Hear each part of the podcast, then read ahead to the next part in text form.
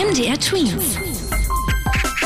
Dein 90 Sekunden Corona-Update. Wie geht's weiter mit den Corona-Regeln im neuen Schuljahr? Der Lehrerverbandschef Meidinger sagt, man sollte das nicht zu locker nehmen, denn im schlimmsten Fall müssten bis zu 180.000 Kinder wegen Corona im Krankenhaus behandelt werden.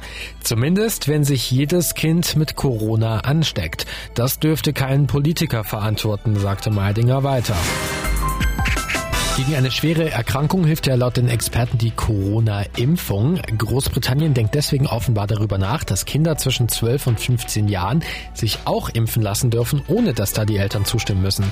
Hier in Deutschland müssen für eine Corona-Impfung die Eltern oder Erziehungsberechtigten ihr Go geben.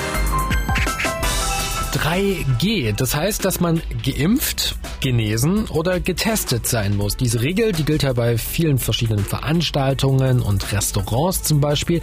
In Hamburg beginnt man jetzt aber mit 2G. Heißt, wer ins Restaurant will, muss womöglich geimpft oder genesen sein. Getestet zählt nicht mehr.